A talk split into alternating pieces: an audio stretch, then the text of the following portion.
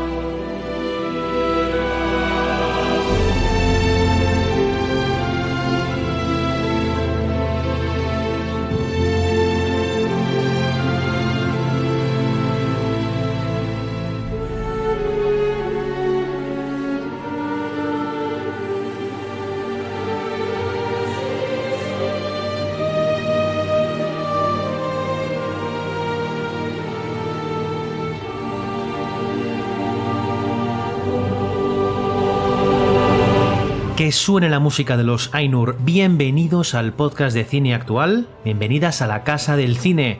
Toca hablar de los anillos de poder. Toca hablar del Señor de los Anillos. Tenemos tercer episodio de la serie titulado Adar y lo prometido es deuda. Dijimos que íbamos a estar semanalmente aquí, al pie del cañón, y eso es lo que estamos haciendo. Vamos a hablar del universo del sudafricano de moda, John Ronald Reuel Tolkien, que está teniendo una segunda o tercera juventud con esta serie. Y bueno, sin más prolegómenos, nos lanzamos de cabeza al análisis de este tercer episodio de Los Anillos de Poder. Mi nombre es Francisco Javier Santiago y me acompañan dos gigantes. En primer lugar, Javier Muñoz, nuestro ilúvatar particular. ¿Cómo estás? Ea, bien. Un chascarrillo para, para del Señor de los Anillos. Es un chiste para... Es, de, es delicatessen este, ¿eh? Esto sí, sí, esto es alto, al- humor, alto humor, ¿no? Está el, el terror alto, ¿no? ¿Cómo es eso del alto terror o el alto... pues Terror alto elevado. Humor elevado, pues, ¿no? Humor elevado, sí. Muy bien, muy bien. Eh, muy contento porque ya comentábamos eh, la semana pasada que, que, bueno, a ver qué tal funcionaba el Señor de los Anillos sin Bayona y la verdad es que las impresiones siguen siendo igualmente buenas. Así que muy, muy bien, muy contento. Muy bien, muy bien, sí señor. Este episodio ha sido más, más condensado, ¿no? No, no, no estaremos tanto rato hablando como lo hicimos con el primer y segundo episodio, pero desde luego hay cositas, sobre todo en una de las subtramas, ¿no? De la que vamos a estar rascando cosillas, sobre todo para los oyentes más, no sé, más curiosos, ¿no? Muy bien, bienvenido Javier Muñoz y a su lado está, claro, el otro día, Samu, le puse pues a, a Javi un, un mote, una raza, a Dani otro. Yo estaba pensando qué es lo más bajo y miserable de toda la Tierra Media. Y estaba pensando en los hombres del sur. Eres un hombre del sur, tío. Sí. Que es lo más traicionero y rastrero que existe. Samuel Úbeda. ¿Cómo estás, mi hombre del sur? Muy bien, estoy, estoy muy bien, aunque eh, en la vida real soy hombre del norte. Aquí me toca ser hombre del sur, ¿eh? No pasa nada, yo lo acepto. Yo encantado de estar aquí eh, en estos resúmenes de, de los anillos de poder que, que ya tocaba hacer un resumen de una, de una serie, capítulo a capítulo, después de los que hicimos de Watchmen y Juego de Tronos. Y yo solo quiero a ver si en todos los episodios que vamos a hacer, Javi se, se lanza y cuenta algún chiste élfico. ¿En élfico o, En o de elfos? En élfico. ¿Es un, ¿Es un reto? ¿Es un reto? Claro, claro que es un reto. Reto aceptado. Pero cuidado cómo lo pronuncias, ¿eh? Que luego nos vendrán a, a decir Tranquilo. correcciones sobre la pronunciación. Sí, No podemos- creo que- como, como me las estáis haciendo a mí, ¿no? Que dice, esto siempre con K, Samu, esto tal. Y digo, vale, vale, macho, ya lo tengo aquí escrito todo fonéticamente, aunque Vamos seguramente, instruyendo. aunque seguramente vaya a meter la pierna hasta, hasta el corvejón. No pasa nada. Nosotros no somos expertos en nada, simplemente somos unos amantes del universo Tolkien y vamos a intentar que, que quede bien claro esto durante el análisis de este episodio, tercer episodio llamado Adar. Antes de nada, que acabe de sonar el temazo que está sonando de Howard Shore y venga, vamos a analizar el episodio.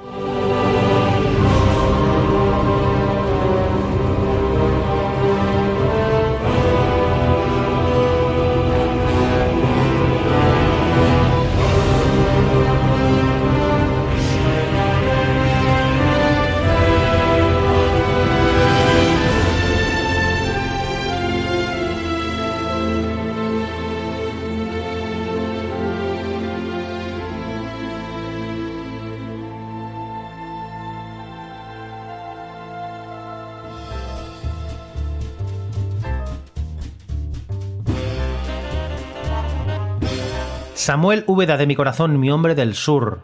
Antes de empezar con el análisis, tenemos que decir algo, ¿no? Una cosita que a lo mejor lo metemos como sección en cada uno de los análisis de los anillos de poder. Sí, no, no sé si es contraproducente porque a lo mejor ahora todo el que nos esté escuchando está diciendo, hostia, les voy a, les voy a mirar con lupa todo lo que vayan a decir, eh, a ver si se han confundido, si no, si han dicho de la primera edad, de la tercera y, demás. No, no, es lo que queremos, pero bueno, si, si hay algo muy gordo que hemos, algún error que hemos cometido eh, mientras hacemos el podcast, pues nos lo dejáis en los comentarios.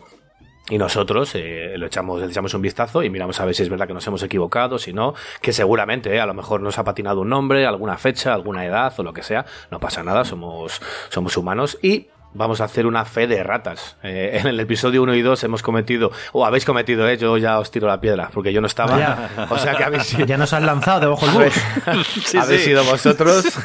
Muy bien, muy bien, qué bonito. Es como su nombre del sur, Javi. Sí, sí, sí, sí. La, habéis liado, eh. Lo tienes calado. la habéis liado un poco y yo creo que vamos a, decir unos cuantos errores que hemos cometido en, en estos resúmenes del episodio 1 y 2. Por ejemplo, dijimos que Sauron era un Mayar de Morgoth y al final es un Mayar de Aule. Uno de los errores. Eh, otro, eh, ni Sauron ni Morgoth manejan espadas, sino que portan mazas en sus manos. otro de ellos. Samu, mm, puntualizamos, lo dijimos porque estaba esa espada que en este tercer episodio no ha aparecido, que parece alimentarse de la sangre, ¿no? De Cío, ¿era el personaje? Sí, de Cío. De todos modos, en la imagen que sale de Sauron, que sale así en ese contraluz, en una especie de palacio, eh, no lleva una maza, ¿eh? lleva una lanza. Lo digo porque. Sí, es una especie de. Sí, sí. Mm, era una lanza, o sea, no era una maza. Era una... era Es verdad que, por ejemplo, en El Señor de los Anillos, en las películas, eh, cuando lo vemos en el inicio, en ese prólogo, lleva una maza. Igual que lo, igual que lo lleva también el Rey Brujo, que también lleva una, una, mm. una maza. Eh, pero es verdad que, al menos aquí en, el, en Los Anillos de Poder, la vez que hemos visto a Sauron ha sido con, con una lanza. Pero bueno, en efecto, yo creo que el error ha sido al, interpretar que esa espada eh, que que encuentra el niño y demás, eh, parece una empuñadura de una espada, de luego. Más que nada, todo esto tampoco es porque queramos ahora mm, puntualizar cada punto, ¿no? No. Mm. Pero, pero simplemente es, bueno, para que veas que también, oye, si se dice que Sauron mm. lleva una maza, no descarta que en algún momento también pueda llevar una espada, a lo mejor, digo yo, ¿no? Pero bueno, que mm. tampoco queremos llegar a ese nivel de profundidad nosotros. No, ¿eh? no, no, incluso, incluso cuando estamos diciendo estos fallos, no, que no, el que nos esté escuchando no es de decir, eh, bueno, y nos han sacado estos fallos y, ya está, vamos a puntuar. No, no, se agradece un montón, se agradece un montón que, que, los oyentes, ostras, que mm, eso mola mucho, que, que, se sean, se vean tan implicados dentro del podcast que, oye, que nos dejen esas opiniones. A mí eso me encanta, aprendemos todos, la verdad. otras cosas que hemos dicho. Eh, Elrond dijimos que era sangre sucia y no es sangre sucia, es mestizo, pero es hijo de Earendil el marinero. Era una forma de hablar, ¿no? Sangre sucia. esto no es Harry Potter. bueno, lo que está claro es que no es hijo de solo de elfos. Hmm, de hecho, de hecho, Elrond tiene sangre de Mayar porque, mm. porque sus ancestros se remontan a Melian, que Melian es una Mayar que se, que se enamoró de, de Elwe, que es uno de los Teleri, que es uno de los elfos primigenios. De ahí mm. desciende el árbol genealógico de Elrond. O sea que, mm. que tiene una mezcla de elfo, de Mayar y de hombre, también por otro lado. Seguimos. Eh, una vez derrotado Melkor en la Gran Guerra, eh, Sauron en ningún momento intenta vengarse, sino que se vuelve bueno durante aproximadamente mil años hasta que vuelve a corromperse pasados ese, ese tiempo, ese lapso de tiempo. Más cositas. Quien consume y mata los árboles de Valinor no es Melkor, sino que es la gran araña gigante, un Goliath, que bebe la savia de los árboles hasta secarlos. Eh, para puntualizar, el último vástago de un Goliath es ella la araña, que casi mata a Frodo en Kirizungol, que son los sucesos que hemos visto en el Retorno del Rey de la adaptación cinematográfica, y en el libro lo pudimos leer en las dos torres. Sí, señor. De hecho, en eh, Ungolian, en el Silmarillion, cuentan que puso en aprietos hasta el propio Melkor. Después de haber absorbido la luz de los árboles de Valinor, eh, van para la Tierra Media y ahí pues tienen una lucha eh, bastante curiosa. Pero bueno, que tampoco quisimos afinar tanto.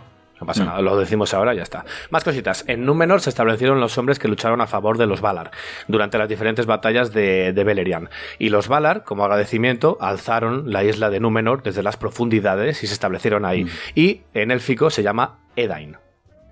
Para que quede clarito. Y luego, como, como último apunte, yo creo, Finrod Felagund es el hermano de Galadriel que no muere luchando con Melkor, sino que muere luchando contra un lobo Y yo creo que, como apuntes de, estos fe de ratas, perfectísimo. Ya os decimos, eh, como os ha dicho Javi, eh, nos gusta leer que, a lo mejor cuando hacemos algún episodio, oye, mira, pues aquí habéis eh, tenido un pequeño fallo y tal, no nos lo vamos a tomar como no tenéis ni puta idea porque lo habéis dicho mal. No pasa nada, nosotros lo, lo cogemos y, y, tal. Mientras que esté escrito, como siempre decimos, con, con respeto, con puntualizando y demás, mientras que sea un comentario bueno y constructivo, mm, nosotros lo cogemos y lo decimos sin ningún tipo de problema, vamos. Hmm. Tan fácil como eso. Que sepáis que estos comentarios nos los, ha dejado, por ejemplo, José Carlos Martínez Jiménez en la hmm. web, que hacía años que no nos escribían por la web. y Miguel MC, que también nos ha dejado en iVoox un comentario, por ejemplo, entre otros, ¿eh? nos han dejado más. Pero bueno, que está bien que nos hagan esas correcciones. Sí, sí. Venga, Muchas gracias. ¿vamos al turrón o qué? Venga, venga. Pues en este tercer episodio, ya os digo que se llama Adar, este nombre de un personaje que, que vemos durante bueno, al final, hablan de él, ¿no? Pero lo vemos al final. Básicamente vemos mm. tres tramas en este episodio, olvidan otras que hemos estado viendo antes, y las que vemos son las de los pelosos en esa migración, por un lado, luego las de las tierras de Númenor, lo que pasa cuando Galadriel llega a esta isla mítica que todos queríamos ver hace muchísimos años en, mm. en la gran pantalla o pequeña pantalla, y finalmente la de Arondir, ese elfo secuestrado, que también lo vemos en aprietos. Solo esas tres tramas, si queréis, eh, hacemos un pequeñito repaso de, de las menos importantes y luego ya nos metemos con Númenor. Venga, perfecto. Venga, menos importantes ahora mismo, a lo mejor cogen más, mm. más peso luego. Empecemos si queréis con los hardfoods, los pelosos, que simplemente lo que vemos es una cosita muy cortita. En realidad lo que vemos es que empiezan esa migración, ¿no? De la que ya habían hablado. Parece ser que es mm. una, una tribu que tiene que ir moviéndose encontrando alimento. Mm. Pero el, padre de la protagonista de Nori eh, se ha roto el tobillo en una de estas. Y mm, una cosa muy interesante que vemos en este episodio es que el que se queda atrás, se queda atrás. Mm. Sí. sí. Es como em, o, está, o, tienes todas contigo y estás 100% o, o te quedas atrás. A mí me, parece súper interesante. Yo creo que ahora mismo es probablemente lo que más interés me está despertando, y son los pelosos. Porque de, una, de un problema han conseguido crear una virtud eh, que me parece estupenda. Es el del hecho de no poder hablar de Hobbit directamente. Eh, claro, en ningún momento te cuentan exactamente de dónde surgen los hobbits o cuál es el origen de los hobbits. Igual que sí que en, anexos y en, otros textos dentro de, todo el, Señor de los Anillos, cuando me refiero al Señor de los Anillos, de todos los escritos sobre la Tierra Media, eh, sí que se molestan en, bueno en ver todos los orígenes de elfos, gente de Númenor, los hombres y demás. En el tema de los hobbits eh, sí que se pueden remontar en cuanto a familias, pero no te hablan del origen en sí, ¿no? Eh, y, y darle ese origen que son una especie de tribu nómada que vive al margen de, de, los hombres, se esconden. Explica muy bien luego por qué los hobbits son como son, ¿no? Que viven, son ese pueblo que viven al margen de todo lo que pasa en la Tierra Media, ¿no? Como dice Gandalf, ¿no? Que, los están, Están ahí, pero no molestan. Exacto, y ellos no quieren saber nada y nadie quiere saber nada de ellos. Y eso se explica muy bien con un tipo de pueblo como el que están describiendo, ¿no? De estos nómadas que viven ocultos y hasta que al final llegarán a un sitio donde, donde se establezcan, ¿no? En la famosa comarca. Eh, me gusta mucho el, el ritual este que, que se ve, en el cual recuerdan, antes de hacer la migración, recuerdan a aquellos que se han quedado por el camino o han perdido. Me pareció precioso. Eh, que es donde se explica lo que acaba de comentar Santi. Y a mí, a mí es, ese momento me, pareció muy, muy bonito, ¿no? Hay un momento que hasta se ríen, ¿no? No sé quién, que, le picaron abejas hasta en el cielo el paladar, ¿no? Recordarlos, ¿no? Recordar a aquellos de la tribu que, es, que, bueno, que, que los hemos perdido, ¿no? Y, quedan en la memoria, eh, quedan registrados en la memoria. Una cosa muy, muy chula, ¿no? Eh, es muy, es muy Darwin, ¿eh? O sea, el que se queda atrás es porque no, no es suficientemente fuerte para seguir con nosotros y este es, un mundo suficientemente duro como para no andarnos con tonterías, Sí, sí, sí, exacto.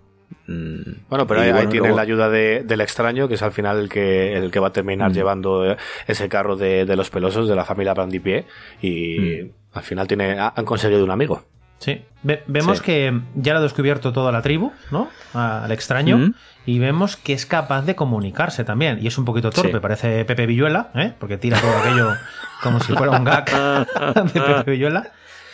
Pero lo que vemos es que es capaz de decir la palabra amigo, ¿no? Amigo, amiga, ¿no? Eh, amigo, amigo sí. Está bien, porque mm. lo habíamos visto al final del, segundo episodio como eh, le quitaba la luz a las luciernas y acababan parecía que se morían, ¿no? Entonces, es un personaje que no sabes muy bien si puede salir eh, como amigo o enemigo. El hecho de mm. que les ayude y todo, pues bueno, eh, parece ser que puede ser un aliado, ¿no?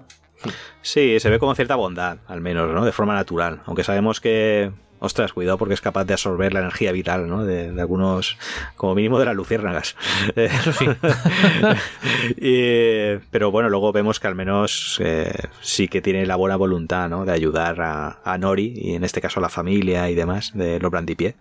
Y, pero bueno, por el momento parece un ser más o menos positivo. Yo creo que ahora mismo es uno de los grandes misterios ¿no? de, la serie. Veremos a ver por dónde evoluciona. Estoy fijando que, esta serie Mm, se basa mucho en el formato televisivo clásico, es decir, en el del cliffhanger, en dejarte allí mm. pendiente de un episodio a otro, ¿no? No sabemos mm. quién es el extraño, no sabemos quién es eh, el famoso Adar que da título a este episodio.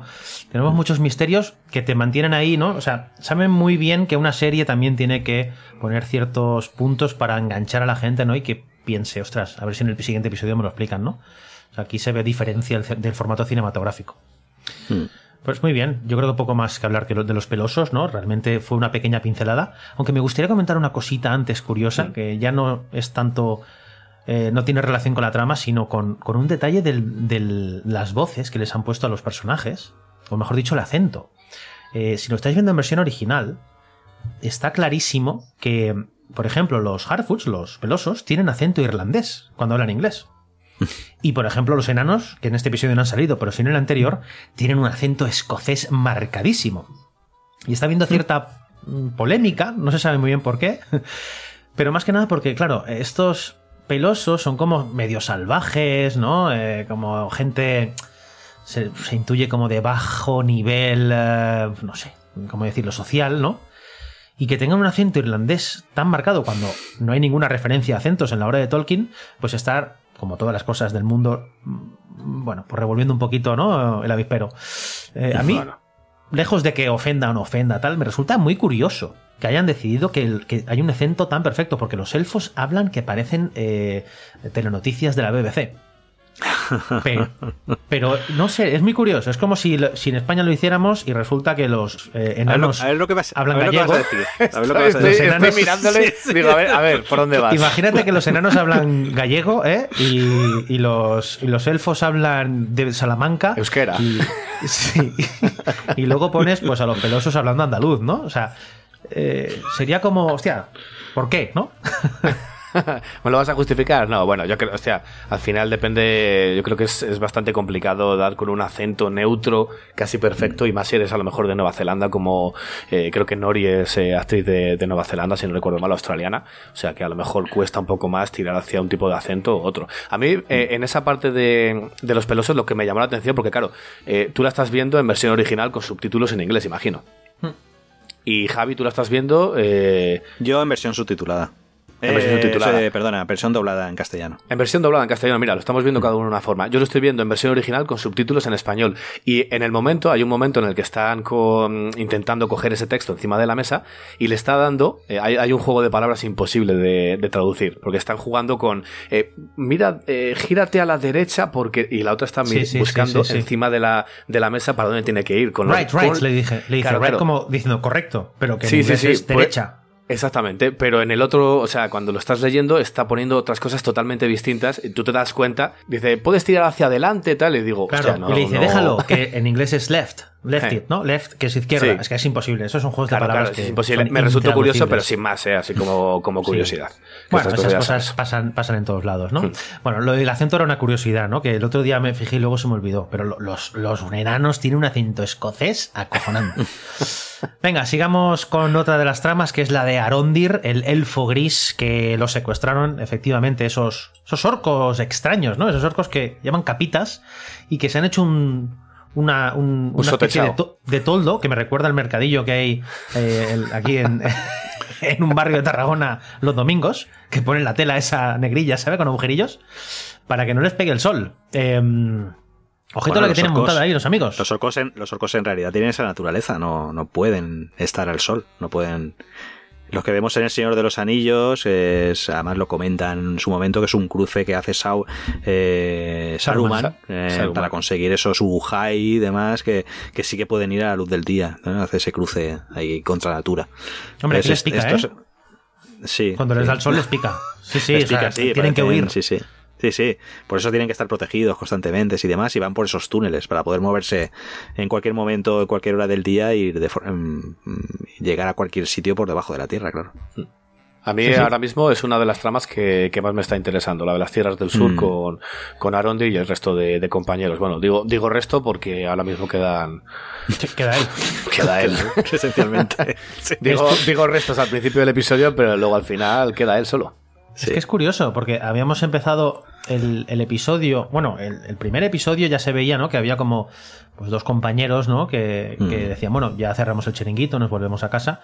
Y mm. esos dos los, hemos visto capturados. Pero es que no, no, han ido más allá de este episodio, tercero. No, no. A uno le han cortado el cuello. Recordemos que los elfos son inmortales mm, pero si les sieres con una, hasta con una espada, de serlo, son inmortales hasta que dejan de serlo. son inmortales porque no mueren de viejos, pero si les clavas una espada pues, o una flecha, pues se mueren. Mm. Y sí, sí, se los sí, de medio. Es curioso que les hagan eh, cortar un árbol, que es mm. algo como muy sagrado para los elfos. un árbol es un producto que viene de, de Dios, ¿no?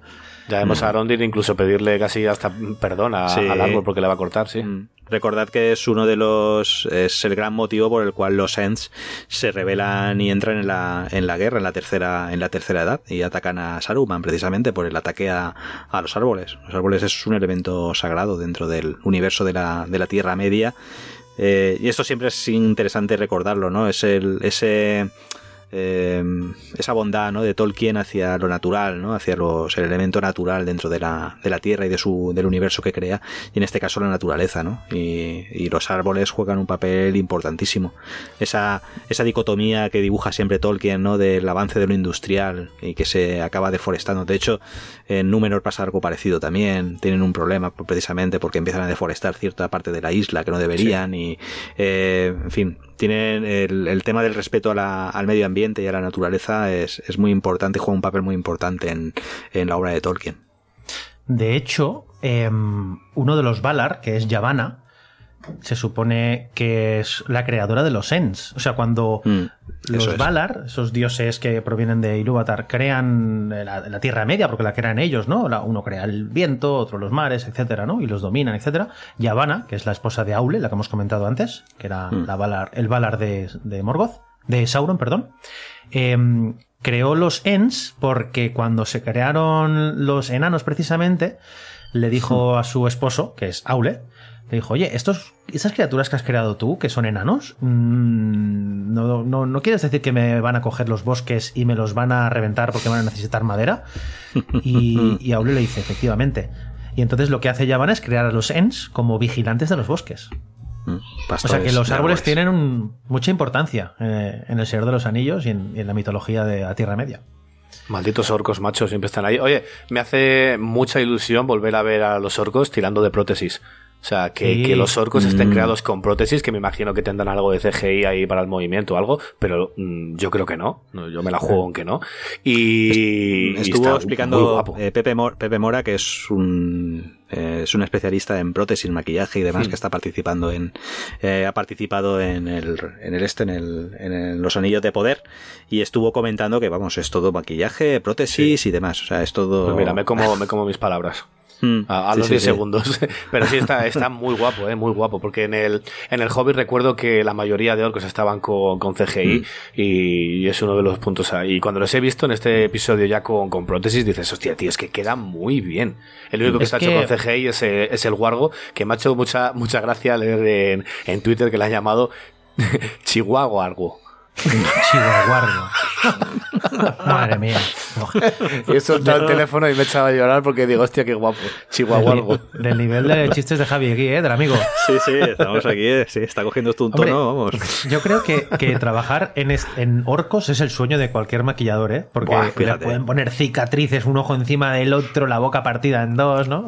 Creatividad al poder, madre mía. Hostia, es que ves a uno que, que es súper grande, otro es más delgadito, pero la cara la tiene así, un ojo más salido. Este están guapísimos, tío. Como son tan mm. diferentes entre ellos y pueden ser tan creativos, ¿no? Sí, lo bueno es que aquí de momento estamos, estamos viendo grupos reducidos, ¿no? De, de orcos y demás, y eso te permite, evidentemente, tratar a cada uno de los orcos que, eh, que aparecen en escena. Por lo que comentabas antes del Señor de los Anillos, que sí que era CGI y tal. Acordaros que ahí utilizaban el, eh, bueno, ahí desarrollaron el software este Massive, eh, precisamente para crear multitudes y demás, que a pesar de que es verdad que cada individuo que aparecía en, en escena tenía su propio movimiento autónomo y demás, pero claro, ahí tenían que recrear eh, batallas donde participaban cientos de miles de, de, orcos. Aquí de momento, por ser de lo que se trata, es verdad que pueden dedicarle ese mimo a cada uno de los que aparecen y eso, eso marca la diferencia, claro. Mm, muy guapo. Vemos ahí que tienen a los elfos trabajando para ellos. Como no pueden estar mm. ahí a la luz del día, pues los meten una cadenita en el tobillo y, y a picar piedra, ¿no? Y mm. claro, se las dan de, de, rebeldes intentando escapar y ah. resulta que tienen ahí, bueno, eh, unas trincheras montadas hmm. que al jefe de los elfos, que no recuerdo el nombre ahora, lo siento, le meten dos, dos buenas flechas y se acabó, se acabó lo que se daba. Hmm. Y poco más ahí, ¿no? De esta, de esta trama, aparte que aparece ese Adar, simplemente es una figura a la que parece venerar. Me gusta mucho la frase que dicen, ¿no? Es como, los orcos no son muy de venerar a nadie. Hmm y a este tío lo están venerando, ¿no? Es como, ¿quién será, no? Debe ser alguien muy importante. Otro, otro cliffhanger, ¿no? Otro, otro misterio. Sí, no se ve la, no se ve la figura, que no se le ve. exacto, se ve una, una, figura borrosa. Es verdad que parece moreno con el pelo largo. Eh, podría recordar incluso un elfo. pero claro, ya es mucho aventurarse. decir que es, que es un elfo. Puede ser cualquier, la verdad es que puede ser un. Ponele imagen ahí borrosa, ¿sabes? Ya. Hombre, que, que, de manual. eso de manual. Pónmelo de espaldas, tío, pero ponémelo borroso en serio. No, además la, la fotografía en, la trama esta de, los elfos de las tierras del sur está, está muy cuidada porque es un poco más apagada que, por ejemplo, lo que hemos visto en Númenor y en el resto del episodio. ¿eh? Está, son las escenas con más acción de todo el episodio. Eh, tenemos ahí cosas a cámara lenta, con mucho más mm. movimiento y la fotografía está muy cuidada en esas partes. ¿eh? Está un poco más mm. apagada, más tirando oscuro que en el resto del mm. episodio. A mí me gusta eso bastante.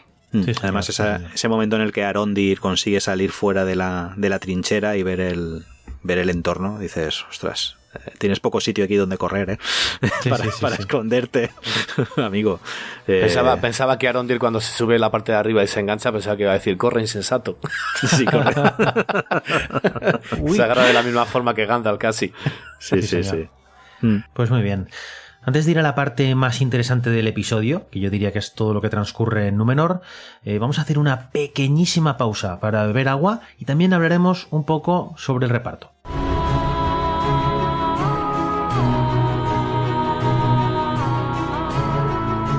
Estás escuchando el podcast de Cine Actual, la casa dedicada al cine y a la televisión. Este proyecto es posible solo gracias a ti. Así que nos puedes apoyar desde la pestaña correspondiente en iVoox o convirtiéndote en mecenas en nuestro Patreon. Puedes dejarnos un comentario, darle like al episodio y por supuesto suscribirte en iVoox, Spotify y el resto de plataformas de reproducción de podcast. Para estar al día de nuestras publicaciones, búscanos en nuestras redes sociales, en Twitter, arroba cineactual, en Instagram, arroba cineactualnet y en nuestra fanpage de Facebook. O si lo prefieres, visita nuestra página web www.cineactual.net.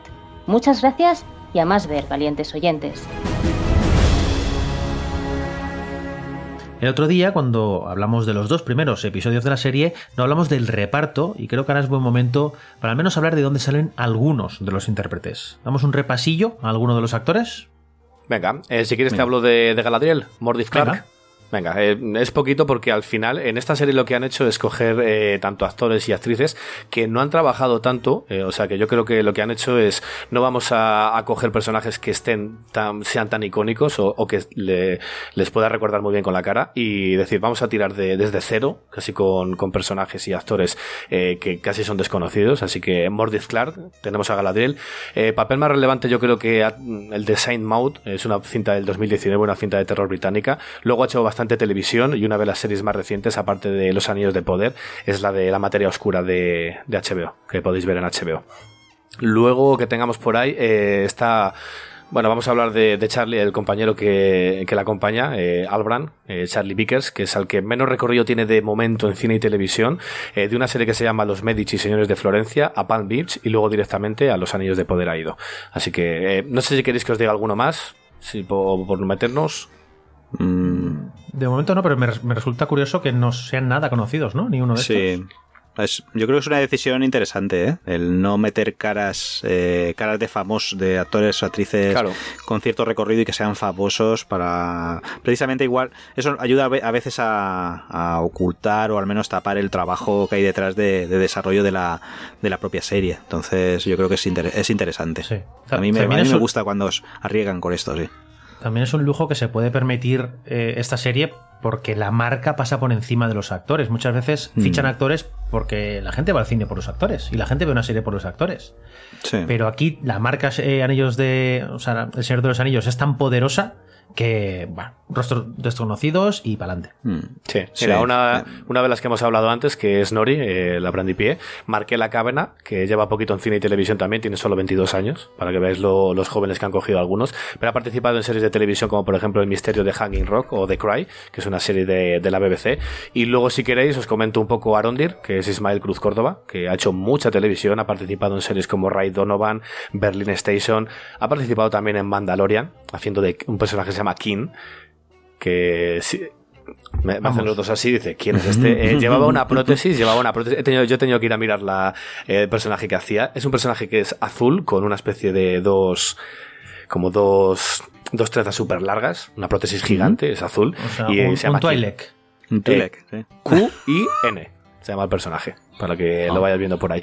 Y yo lo recuerdo sobre todo por una miniserie que ah, se llama ya sé quién es, ya sé quién es. en ella. es, el pues es el del episodio cuando van a la nave espacial a, rescatar al hermano de un ah, vale, vale, el capítulo ese. Vale, vale, vale, y, Y, el que rescatan es Ismael Cruz Córdoba.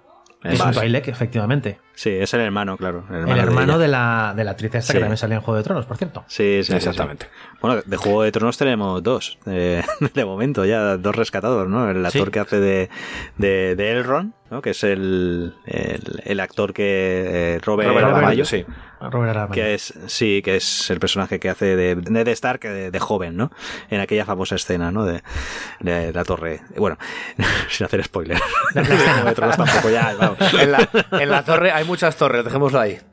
Ya nosotros no lo hemos visto todavía, pero es, pero es precisamente el gran protagonista de este capítulo, eh, que es precisamente quien hará de, de Adar. Eh, y es el precisamente es el, actor que le pone cara al, al tío Ben, Benjen, en, en, Juego de Tronos, que es ese personaje que está, que viste el negro, que es precisamente el hermano de, Ned Stark, y, y, que bueno, que está por ahí dando tumbos. Eh, y la verdad es que, bueno, en el siguiente episodio, ya cuando lo veáis, diga, decís, hostia, es verdad, es Benjen Stark. Mm. En Juego de Tronos. Bueno, si, sale, ¿eh? o no, claro. Sí, a ver, veremos a ver, cuando sale, sí. Tiene que salir. Yo, mira, yo lo eh, me tiro a la piscina. El siguiente episodio empieza con eso directamente. Con, con esa imagen desenfocada y enfocándose. Me gustaría, ¿eh? Yo tengo la duda si van a alargar los misterios hasta el final, lo cual me tocaría bastante la pera, o, hmm. van a ir descargando misterios. Que es la idea el, problema, entre comillas, es que tienen tantas tramas abiertas de momento que yo creo que, al final van a tener que decantarse por mm, emplear cada uno de los capítulos para dos tramas como mucho. De hecho, en este capítulo, en este tercer capítulo, ha metido la trama de los pelosos, pero bueno, es, ha sido muy, muy tangencial y esencialmente se han, se han, centrado por un lado en esta de los, eh, de los orcos y, y demás y, el, y por otro lado, sobre todo, para presentarnos al, a la otra gran trama ¿no? que vamos a ver a lo largo de, de, la serie. Sí, señor. De hecho, vamos a hablar ya de la trama que me parece a mí que es ¿no? la principal de este episodio, que es la de Númenor. En el último episodio lo que vimos es que Galadriel pues iba a la deriva, que es precisamente como se llamaba el segundo episodio, junto con, con ese hombre ¿no? desconocido llamado Halbran. Y resulta que al final acaban siendo eh, rescatados por un barco y no sabíamos quién era, pero ojito a quién era, nada más y nada menos que Elendil. Y diréis, ¿quién es Elendil? Pues una de las figuras claves del Señor de los Anillos. Ya lo hemos visto en las películas del Señor de los Anillos durante ese prólogo de los primeros tres minutos. Ahora hablaremos un poquito más de, él. Y también mm. vemos otros personajes interesantísimos, como es, por ejemplo, Isildur. Vamos al turrón, empezamos a hablar de, de toda esta movida. ¿Qué es Númenor? Sí. Porque lo primero de todo es definir qué es Númenor, ¿no? Bueno, antes lo ha adelantado un poquito Samu, ¿no? Vamos a ser muy rápidos entonces. Eh, Númenor es, una isla y es, en realidad, eh, es, un, es un regalo eh, que los hacen, le hacen los Valar a estos segundos, eh, a estos segundos hijos. Ya comentamos en, el anterior podcast que, bueno, que aparecen por un lado los, los elfos con su inmortalidad y luego por otro lado están los hombres, ¿no? Que con ese regalo que para los inmortales es la, la mortalidad, lo efímero, ¿no? De, de, su, de su vida. Precisamente por no, por negarles eh, a estos segundos hombres el, el, poder entrar o el poder acceder a, a ese, eh, a Valinor, ¿no? Que se supone que es el, destino, ¿no? De, de los, los elfos, las tierras, las tierras imperecederas. Eh, bueno, pues le, precisamente por le regalan los balas, le regalan Númenor, además también por, por el juego que, por haber participado en, en, su alianza con los elfos en una de las primeras batallas contra Morgoth y demás. Bueno, el caso es que eh, viven allí en, en Númenor, siempre con una relación muy buena con los elfos desde el principio. Eh, los elfos aprecian a, los habitantes de, Númenor. Mmm, y bueno, les tocan regalos, entre ellos, por ejemplo, los, los Palantir, que son esas bolas de cristal mágicas que, que son, interconectan, ¿no? Eh, quien está al otro lado, ¿no? Del, del Palantir. Bueno, pues es un regalo de los elfos, precisamente, a los habitantes de, de Númenor, que luego ya veremos que, eh, bueno, pues cuando pasa lo que pasa, no voy, a, voy a intentar no hacer muchos spoilers más allá de lo que se ve en este capítulo, ¿vale? En cuanto a Númenor, porque vamos a ver todo el devenir y el futuro de, de Númenor, y es mejor por no, no contar eh, cómo va a evolucionar todo. Eh, el caso es que, bueno, viven en, en armonía, ¿no? Eh, llega un momento en que los, bueno, Númenor vive sobre todo de la pesca, vive de explotar el mar, está, de hecho, para que os hagáis una idea, Númenor está más cerca de Valinor que de las costas eh, occidentales de la, de la Tierra Media está bastante lejos en realidad de la, de la Tierra Media. Aún así, eh, los, los habitantes de Númenor tratan de acercarse a la Tierra Media, empiezan a colonizar toda la costa, eh, y es ahí un poco cuando entran un, empiezan a entrar en conflicto eh, con los elfos. Primero con los, con los humanos que viven allí en la Tierra Media, empiezan a medio explotarlos y empiezan a colonizar toda esa zona, y luego finalmente acaban entrando en conflicto con, con los propios, los propios elfos. Eh, y esto crea una división entre los habitantes de, Númenor. Por un lado están aquellos que, siguen viendo a los elfos con, buena cara. Es un grupo al que le denominan los fieles. Es ese grupo de habitantes de Númenor que, siguen, digamos, eh, apreciando a los elfos. Y luego, por otro lado, están eh, es otro grupo mucho mayor de habitantes de Númenor eh, que bueno, que no ven con buenos ojos la alianza con los, con los elfos. Esa, ese enfrentamiento o ese mal rollo que hay, ya empezamos, ya lo hemos visto claramente en el, en el, en el capítulo, y precisamente la, eh, quien está ahora reinando, eh, que es la, es una reina regente, es Miriel, sabemos que, que, bueno, que su padre, que es tal Palantir, es el rey número 24, Samu, entonces, por tanto, ¿cuál es en, en ordinal? Vigésimo cuarto. ¿Es el padre, el padre Tarpalantir? ¿Ya, ya está confirmado? ¿Lo, dicen?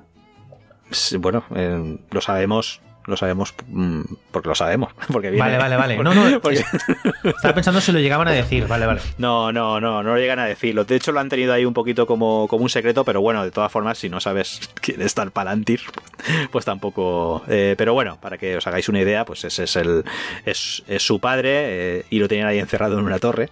Eh, ya sabréis por qué y ya, ya no lo contarán. O sea, no, no os preocupéis por eso. O sea, que tienen encerrado en la torre es Tar Palantir. Se supone que es el padre. Se supone. Se supone. Bueno, el caso es que hay alguien encerrado en la torre. Y mm, a mí me recordó, iba a comentar, me, me recordó a Brejar, ¿no? Al duque de, la escena esta de que tiene el padre encerrado en una torre porque nadie quiere ver a nadie quiere que vean al padre y demás que está con lepra y eso. Eh, me recordó un poquito a eso. Eh, bueno el caso es que estamos en esa situación en el que tenemos un grupo de, elfos minoritario eh, que todavía admira a los elfos y tenemos al, grueso no al grueso de la de los habitantes de, Númenor que, que bueno sí están enfrentados a los a los elfos no quieren saber nada de ellos da la impresión que los elfos no sabían mucho, no, sabían, no se habían enterado de, del rollo, porque, porque cuando llega Galadriel eh, se queda ojo y plática. Ojito la, que tienen montada allí, ¿eh? incluso ellos, incluso ellos que dicen, hostia, una alfa. Eh, la elfa. es esto? Por eso se entiende que sea así, porque precisamente están, están tan alejados, están tan separados de, la Tierra Media que es lógico que no hayan visto elfos en, en, vamos, en, ¿Sabéis a qué me recordó a mí cuando llega Galadriel allí? A Waterwall. ¿Sabes que en Waterworld ah, cuando llega a las, a las, zonas con los humanos se tapa las se tapa las ¿cómo se llama? Las, branquias, para que no vean que aquí ya se tapa las orejitas para que nadie le identifique. Hostia, ¿quién iba a decir que, que, ibas a hablar de Waterworld hablando de los anillos de poder? Me cago en mi vida. Oye, con, la de con la de nado que se pega a Galadriel mm, podría ser perfectamente Waterworld, ¿eh? Le, podría haber salido branquias, sí. ha habido cachondeo por redes sociales que no veas, ¿eh? quiero comentar una cosita antes ya para terminar. Eh y esto lo estuve hablando con, nuestro compañero Pablo Aparicio, que estuvo en el, en el podcast de, de, eh, Alejandro Magno. Eh, bueno, él es muy. Vamos, sabe mucho de arquitectura clásica y demás. Y me dijo que me, llamó la atención, me dijo, pégale un vistazo a la arquitectura de, de Númenor. Y luego estuve fijándome en detalle y hay una evocación a la, a la antigüedad clásica. Hay incluso eh, un, un circo romano hay, una este... luego, eh, luego, no lo, luego no lo haremos, no lo haré, pero eh, trataré de compartirlo en redes sociales porque eh, tengo una captura de ese y además es un circo tal cual con su espina, con su con sus obeliscos en medio y demás, han, han, cogido y han metido ahí un, un, circo romano con todos sus sí sí sí con se supone por la afición a los caballos, en Númenor y demás, pues el tema de las carreras de caballos pues se hacían en, en, en circos, ¿no? Como se hacía en época romana.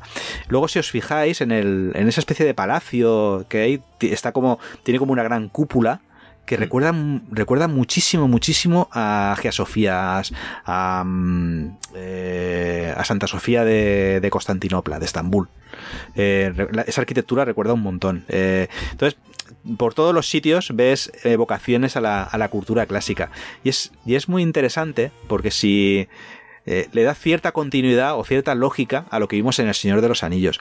Si os acordáis, eh, cuando vemos, cuando vamos a la ciudad, a la ciudad blanca, a, Minas Tirith, eh, la arquitectura que vemos es una arquitectura como románica, neorrománica, con esos arcos que evoca un poco a lo medieval, más que a la cultura clásica, a lo medieval. Entonces, eh, que precisamente Númenor sea una evocación en su arquitectura, de la arquitectura clásica y demás, y, su gran heredero, que es Minas Tirith, sea una arquitectura mm, medieval, eh, eh, le, da un, le da un sentido y le da una lógica y una coherencia muy, muy chula. A mí me ha gustado mucho ese, ese punto. Esto hay que explicarlo, luego hablaremos un poquito de mm. Isildur, pero Minas Tirith, o sea, Gondor, para que nos entendamos, bebe directamente de Númenor. En Gondor lo que vemos es básicamente eh, vamos, la, gente que, se mudó, digamos, a la Tierra Media, ¿no? Y por lo tanto es lógico que la arquitectura tenga coherencia, ¿no? Hmm. Em, yo estaba, fíjate, yo estaba viendo el episodio y, como soy gilipollas, pues estaba viéndolo y está entrando Galadriel directamente en Númenor y, hacen un barrido, como tú dices, de, todos los edificios, todo, incluso hacen por la pasarela con ese, con esa hmm. cascadita, con ese árbol, y digo yo, Minas Tirith, y, automáticamente, automáticamente cuando digo Minas Tirith, arqueo yo la ceja y digo, esto no es Minas Tirith, tío, digo, esto es una isla. Digo, vamos a ver, céntrate, céntrate, Samu. Digo, no puede ser. y luego directamente digo, claro que no puede ser, tío, pero es verdad que, automáticamente te lleva a, lo que pasó en El Señor de los Anillos eh, en Minas Tirith y mm. todo, sí, sí, por esa pasarela, ese árbol blanco, todo, sí, sí. Recuerda bastante, vamos. Sí, señor, sí, mm. señor. Eh, en esta isla de Númenor viven los Dunedain, ¿no? Que son esta subraza de los hombres que, descienden también un poquito de los elfos. Aquí vamos a explicar una cosa muy interesante, porque como ya hemos visto a Elendil, que es esta persona que rescata en el barco a Galadriel, y a su hijo Isildur, ya tenemos eh, un punto en el que anclar la historia más o menos, con muy poco margen de error. Porque Isildur, que es el que en el inicio, en ese prólogo del Señor de los Anillos, le corta de los dedos de la mano a Sauron el anillo único, y luego tiene que ir a tirarlo al monte del destino, pero mm, acaba seducido por el poder de, este y no eh, tira el anillo. Este, este personaje nació en, la, en, el año 3209 de la Segunda Edad. ¿Qué pasa? Uno puede ver el personaje ¿no? y decir, ¿cuánto aparenta más o menos? ¿Cuánto diríais? ¿19 años? Pico. Sí, Teniendo en cuenta que ya sabéis lo que hacen en Hollywood con los actores, ¿no? Eh, como, como, en La Casa del Dragón, ¿no? este personaje tiene 13 años. Este mm. personaje, este actor o actriz tiene 20, ¿vale? Pues em, los, los Dunedain tienen una particularidad. Dos, de hecho, que es como tienen esa descendencia de élfica y un poquito también mayar, porque son. descienden de Elros. Elros es el hermano de Elrond, ¿vale? Que es otro de los que dijimos, ¿no? Que era medio elfo. Eh, estos dos eligieron un destino, se les planteó si querían ser elfos o hombres. Elrond tiró por la vía del elfo, eh, Elros tiró por la vía del hombre. Bien, todo el que desciende de esta línea Resulta todo Dunedain que su, vida se puede extender hasta los 200, 300, 400 años. Incluso hay algún personaje que, ha vivido hasta 500 años. ¿Os acordáis en El Señor de los Anillos, en las dos torres, en una escena eliminada en la versión de cines que luego salió en la versión extendida, que creo que es... Eh... Sí, el, rey de Rohan. Es que hay una conversación que a tres está eh, Ewin hablando con, con, con Aragorn y, Aragorn dice, yo luché con... Eh, es que no me acuerdo cómo se llama el rey de Rohan, leche. Eh, yo, luché con él y dice, pero no puedes, no puede ser si eso es hace tal. Y dices, sí, es que... ¿Y qué edad tienes? Y en, la, y la película dice, tengo 87 años o algo así. Y entonces, ella dice, dice, eres un Dunedain. Ahí está. Y eso fue eliminado de del corte que se estrenó en cines. Pero eso es lo que te quiere decir. Obviamente, eh, Vigo Mortensen en aquel momento que tendría 40 y, ¿no? 40 y pico. Y mm. decían que tiene el doble. Los Dunedain pueden vivir hasta 200, 300 años. De hecho, Isildur, cuando lo vemos en El Señor de los Anillos, tiene 200 y pico años. 200 mm. y largos. Entonces, tenemos un margen de unos 200 años para situar la serie, que está después mm. del 3209 de la segunda edad a pues si la, segunda edad acababa en el 3441, pues tenemos eso, unos 200 años para situar la serie justo al final de la segunda edad, lo que significa que posiblemente eh, veremos todo ese final de la segunda edad, todos los acontecimientos que pasan y cómo se hace pues el paso a la tercera edad, ¿no? Que es el Señor de los Anillos. Em, de Isildur no vamos a dar demasiados datos, porque lo único que se sabe es cuando ya aparece, ¿no? Frente a las puertas de, la fortaleza de, Sauron y se pelea contra mm. él. Entonces, lo que pase por el medio, pues aquí Amazon tiene una manga ancha para inventarse lo que quiera. lo pero, que quiera. Mm. Pero aquí lo vemos como un pequeño niñatillo, ¿no? Sí. Sí, ¿Realmente? está aprendiendo, ¿no? Todavía y está en una especie de escuela, ¿no? De, de, de navegantes. Sí, es, ¿sabe? Es, interesante porque nos presentan una sociedad y eso es verdad, eso, eso sí que viene recogido en, no recuerdo si es en, en alguno de los apéndices, eh, que la sociedad de números está asociada en gremios, están, están agremiados, de modo que eh, para participar en una en cualquier oficio debe de estar agremiado. Y precisamente eh, el eh, Isildur está precisamente formándose, ¿no? Para esta especie de gremio de, navegantes. Tienen como un gremio también de, aventureros o algo así parecido. No recuerdo ahora mismo el, el, nombre. Sí, son como unos exploradores.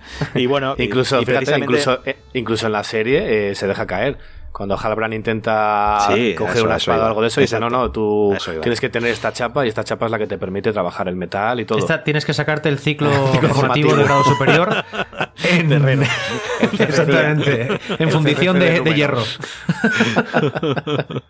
Eh, se supone que está formándose, pero él dice que ya está, ¿no? Que se le ha acabado, que, no le mola eso. Que va a hacer otras cosas. Ya repetirá. Que, no le importa repetir curso, que se va a hacer a sus cosas. Porque luego tenemos a la hermana de Isildur, que, que esto creo que se lo han inventado para la serie, porque en las novelas del Silmarillion, etcétera, lo que tiene es un hermano, que es eh, uno de los grandes reyes de las tierras de, de la Tierra Media, de Endor. Eh, aquí no sé si es que la han sustituido por, por esta chica. Que, ¿cómo es un personaje creado para, la serie directamente, o sea que no es canónico ni nada. Earien, sí. Vale, entonces habrán quitado de la serie el hermano de Isildur, a, Anarion, ¿no? Y lo habrán sustituido por, por esta Earian. esto es un cambio importante porque Anarion es, es uno de los reyes de la Tierra Media importante. Pero bueno, Además, este personaje femenino, la hermana de Isildur, Earien también, ¿no? Busca ser parte de un gremio, ¿no? El gremio de las constructoras. Las constructoras. ¿Se referirá físicamente a, a, la arquitectura o será construcción de otras cosas? No tengo ni idea. La verdad es que ahora mismo tenemos, la verdad es que tenemos muy poquita información de, todo esto y hemos ido viendo cómo, cómo, realmente está, ya lo hemos dicho antes, cómo está organizado eh, la, sociedad de, de Númenor, ¿no? Eh, al final, por tratarse una, de una configuración de insular y demás, pues es verdad que eh, tienen que tener muy dedicadas a la gente y saber exactamente.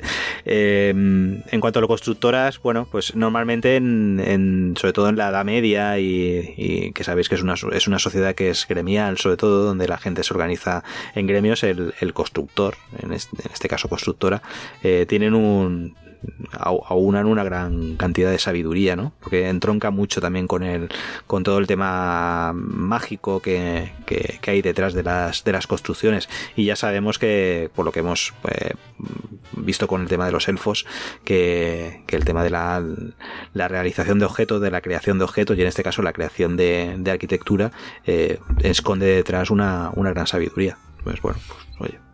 Ya veremos. Es que veremos poco no, a poco. No sabemos también si es, va a ser peculiar precisamente porque es un oficio o es un gremio que está, eh, está enfocado única y exclusivamente para hombres. Y de ahí el problema, que pueda suponer que ella quiera participar o ser, entrar en el gremio de constructores. Vale. Es que el hermano de Isildur, que es Anarion, que fue uno de los eh, reyes de Gondor, hmm. em, nunca ha sido realmente mencionado en las películas. Por lo tanto, aquí a lo mejor tienen esa manga ancha para para introducir mm. este cambio. O, no, a lo mejor no es un cambio, simplemente existe Anarion y aún no lo hemos visto nosotros. Esto ya lo iremos viendo. Pues es posible, tampoco si no lo mencionan, pues ahora mismo no. Pues en fin, no es, no es, imprescindible en la, en la, propia, en la propia trama.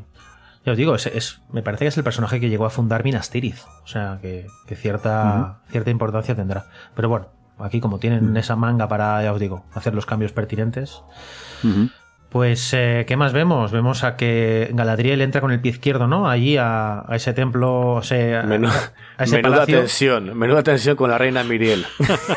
Escucha, pero entra con el pie izquierdo allí de malas, pero sale de allí que dice, coño, pues no está tan mal el sitio, ¿no? dice, te vas a quedar aquí encerrada. Dice, prisionera. Dice, no, no. Dice, eh, me, libren de hacerte prisionera a ti, no te preocupes. Luego, un poco después, saltando, saltando por los tejados. Tranquilamente. está guapo, está guapo. Ya os digo que, todos están relacionados, todos los personajes. ¿eh? Galadriel y esta reina seguramente tengan algún ancestro común. Em, ¿Qué más vemos en este episodio? Vemos a este personaje Halbrand, que también es bastante eh, misterioso, que resulta que al final no solo sabe pelear, no solo es un zorro, sino que parece ser un rey o el rey de las tierras del sur, que es algo que se ve en el mapa, ¿no? A veces, y que mm. no hemos visto demasiado tampoco en las películas, pero son esas zonas donde habita la mala gente, ¿no? Sí, de hecho en El Señor de los Anillos, eh, cuando hablan de los ejércitos que, que, se unirán a, a Sauron, eh, hablan de precisamente las tropas que vienen del, del, sur, ¿no? Con esos olifantes y estos, esas tropas así como muy, muy exóticas, ¿no? muy orientales. Eh, sí, nunca, no sabemos demasiado precisamente de esas, de esas tierras del sur, pero sí que sabemos que son tendentes a eh, a ser eh, a, verse eh, tentados por, por Sauron o por Borgoth o por el mal en, dependiendo del por Adar no o por Adar, o bueno, dependiendo de, de, quién esté ahí al mando. Eh, el caso es que, bueno, nos plantea una situación interesante, ¿no? Donde precisamente el rey eh, de, esa, de, ese, amplio territorio eh, sale por patas, o quiere huir y quiere, quiere desentenderse de absolutamente todo, ¿no? Lo cual deja siempre un poquito de margen, ¿no? Para tener ahí un personaje redimido, bueno, con todo lo que, con lo que eso entraña, ¿no? Vamos a ver cómo, cómo va evolucionando este personaje. Se supone que Arondir, el elfo gris, está por las tierras del sur. Están, sí, están por las tierras, del, sur. del, sur. Sí, sí, precisamente por eso surge ahí, ¿no? Eh, todo el, tema de los orcos y demás. El mal está eh, resurgiendo en el sur. Vale, vale. Lo mismo, estas dos historias se cruzan, ¿no? En algún momento de esta temporada. Claro, llegará, yo creo que en algún momento llegarán a, tocarse las tramas. Hmm, es posible. Sí, señor. Bien, pues hemos visto en este episodio cosas muy interesantes. Hemos visto a Isildur, del que siempre escuchábamos su nombre, una y otra vez. Hmm. ¿eh? eh Aragorn, eh, hijo de Arathorn, heredero del trono de Isildur, ¿no? Pues ya lo tenemos. Bueno, ¿qué, es eso? Que Isildur es uno de los antepasados de Aragorn, directamente, vamos, de los Dunedain. menuda hmm. este Isildur, macho. Hostia, por cierto, no lo he dicho antes. Una característica era que viven 200, 300 años o 400, y otra es que esto es curioso, que pueden llegar a medir 2 metros 20, 2 metros 30, 2 metros 40. Sí, físicamente sí. Eh, son físicamente son mucho más altos que un hombre de medio. Entonces aquí eh, eso, en la serie han decidido no hacerlo, porque si no, yo creo que era un dineral. Nada, juegan con la cámara como, como cuando hacía, como cuando estaba Gandalf con, los hobbits y, listo, pero bueno. Pero no, creo que lo hagan, ¿eh? No, creo que, hagan esos juegos. escúchame, por un palmo arriba, un palmo abajo dirán, tío. Fíjate, ahora que hablamos de Isildur, que, lo interpreta Maxim Baldry, eh, ha participado en la serie de Roma, de HBO, que yo no me cansaré de mm. recomendarla, y también mm, muchos la lo, lo, reconocemos por haber participado en la serie Years and Years, la serie británica. Que es verdad, es verdad. Ahí lo dejamos. Esa, ya es menos recomendable, pero es, muy recomendable, pero bueno, te deja el cuerpo hecho vinagre. vinagre, sí. es, lo que es muy recomendable, pero te deja hecho polvo, exactamente. Sí, sí, totalmente. Pues muy bien, eh, yo creo que hemos hecho ya un resumen, ¿no? Más o menos de todo lo que queríamos hablar. que nos hemos dejado lo mejor. Que, uy, que nos hemos dejado. El chiste en élfico. el anuncio de la colonia, el anuncio de colonia que nos metieron ahí de, el anuncio de Colonia a cámara lenta que de. Hostias. Sí, sí, ¿Qué ha pasado? ¿Qué ha pasado aquí? Cámara súper lenta de Galadriel eh, cabalgando. muy bonito, pero a, cuenta muy bonito, pero era precioso, era, precioso. Pero dices, bueno, bien, vale. No, pero que sí, que no nos dejásemos algo que es realmente importante, que, no lo pasemos por alto. Y es precisamente la conexión que se establece entre Galadriel, entre Galadriel y el Endil. Eh, el Endil, sabemos, eh, que es el padre de Isildur, eh, su nombre significa, no recuerdo si era, tenía como dos significados, el que mira las estrellas y otro... El, amigo de los elfos, ¿no? El amigo de los elfos, exacto. Entonces, parece ser que el nombre, o sea, no es baladí, no, es simplemente que su padre le, le apeteció poner el Endil, sino que eso enseguida establecer un, contacto con, Galadriel. Da la impresión que el Endir está dentro de ese grupo de, amigos que he comentado antes, de los fieles, ¿no? y precisamente él parece que ha, ido recopilando toda la documentación e información referida a los propios elfos eh, y, al pasado de Númenor en una especie de gran archivo, gran biblioteca que, está en su poder. la casa del legado la llaman la casa del legado. De, y eso le lleva un poco a investigar esa, eh, a Galadriel precisamente, a investigar ese símbolo o ese signo que llevaba buscando desde el principio de la serie y que había establecido con el resurgir de, de Sauron y precisamente en uno de esos eh, en una especie de, de, papiro de pergamino, que, le, lleva que precisamente parecía que había le había escrito a alguien que había estado en un calabozo de un eh, de unos de, unos orcos y demás o de cuando estaba apresado por por Sauron. Que no recuerdo ahora mismo la, la historia en detalle pero el caso es que dibuja ese mismo símbolo y, y poniéndolo sobre el, el, mapa de la Tierra Media, ven que en realidad no es un símbolo, sino que en realidad es un mapa. Y lo que estáis dibujando, si, os, si tenéis ahora un poquito en la cabeza la, la, Tierra, la Tierra Media, podéis, si os acordáis de la forma que tenía Mordor y tenía la, la, esa meseta de Mordor, estaba rodeada como una U invertida, eh, mirando hacia la, hacia la derecha, eh, es en realidad lo que es el símbolo este que había reflejado. Por lo tanto, asocia geográficamente el símbolo con un lugar dentro de la Tierra Media y por lo tanto el lugar donde teóricamente va a resurgir Sauron. Exactamente. Es un mapa de mm. cuidado que aquí el mal va a resurgir. Mm. Exactamente. Eso era muy importante, es cierto. Casi Además lo dice, lo dice Galadriel, que si, que si el plan de Morgoth o Morgoth caía, el plan lo llevaría a cabo su sucesor. Mm, eso es y eso pues, probablemente sea el punto de arranque o el punto de, desenlace para que Galadriel y, no sé si alguien, no sé si le acompañara a alguien de, Númenor a la Tierra Media de vuelta precisamente para, para verificar y ver esos planes que tenía, que tenía Sauron. Tendrá que ir Halbrand. Sí, sí. Bueno, vamos a ver. Es un, es un, es un personaje importante en el sur, conoce el sur y habrá que convencerle para que, para que vuelva de nuevo a, la, a la Tierra Media. Desde Incluso después de ahí... ha encontrado la pista que le hacía falta para, para seguir lo que precisamente estaba haciendo, que era buscar a Sauron. Y si de paso se encuentra con algún elfo prisionero por los orcos, pues mira, una ayuda que se puede encontrar. Lo rescata, claro. Sí. Además que después de salir de la casa del legado, no sé si es eh, en ese mismo momento o después, eh, creo que es después, vuelve a hablar otra vez Galadriel con, con Halbrand y le enseña un símbolo y mm. ese símbolo le había, eh, lo había visto también eh, en algo que llevaba Halbrand y, le dice Galadriel que ese símbolo eh, hace muchas edades que logró unir a las tribus del sur bajo un mismo mm. estandarte y una misma bandera. O sea que yo creo que seguramente Galadriel y Halbrand vayan para allí. amigas, ¿no? A, poner, un, a poner un poco de... No, me parece el, curso lógico, ¿no? De la, de la, hmm. de, la, historia, que vayan toda esta tropa, obviamente solos, ¿no? Porque tendrán que enfrentarse a una buena horda de orcos, pero hmm. que sí, que vayan al sur, ¿no? De la Tierra Media, con un barquito. Aunque hmm. bueno, me parece a mí, no sé por qué me da que vamos a tener que ver aún mucho Númenor por delante, porque hay personajes por ahí como Ar Farazón, que es este de la barba larga y canosa, que va vestido de azul que aún hay, hay mucha historia que contar. Pero bueno, no nos adelantaremos. Sí, ahí vamos a ver mucha trama de, sobre todo de Palaciega y, y de ver en realidad el, el, sobre todo el giro que va, que va a dar Númenor y el papel que va a jugar en todo el, en todo lo que va a suceder en la Tierra Media. Mucho, mm. mucho King's Landing, vamos a ver ahí. Sí. Mucho mamoneo entre, entre gente de las altas esferas. Pero bueno, mm. eso ya veremos si lo vemos en esta temporada, en la siguiente o, o qué. Pues mm. muy bien, ahora sí que yo creo que ya hemos repasado bien el episodio, ¿no? Sí, yo creo que no hemos dejado nada. No, si queréis, el próximo episodio hablamos un poquito quién es el director, porque este ya no es Bayona. ¿Queréis comentar algo ahora? No, sí, mira, si quieres te lo digo, te lo digo ya. Los dos primeros estaban dirigidos por Bayona, como ya comentasteis, y este nuevo está dirigido por Wine Jeep, que comenzó casi directamente en la televisión, dirigiendo un episodio de, de una serie que se llama Coming Up en 2010. Luego, un año después dirigió, porque esto ya, esto ya tiene tralla, ¿eh? que tiene mucha televisión por delante.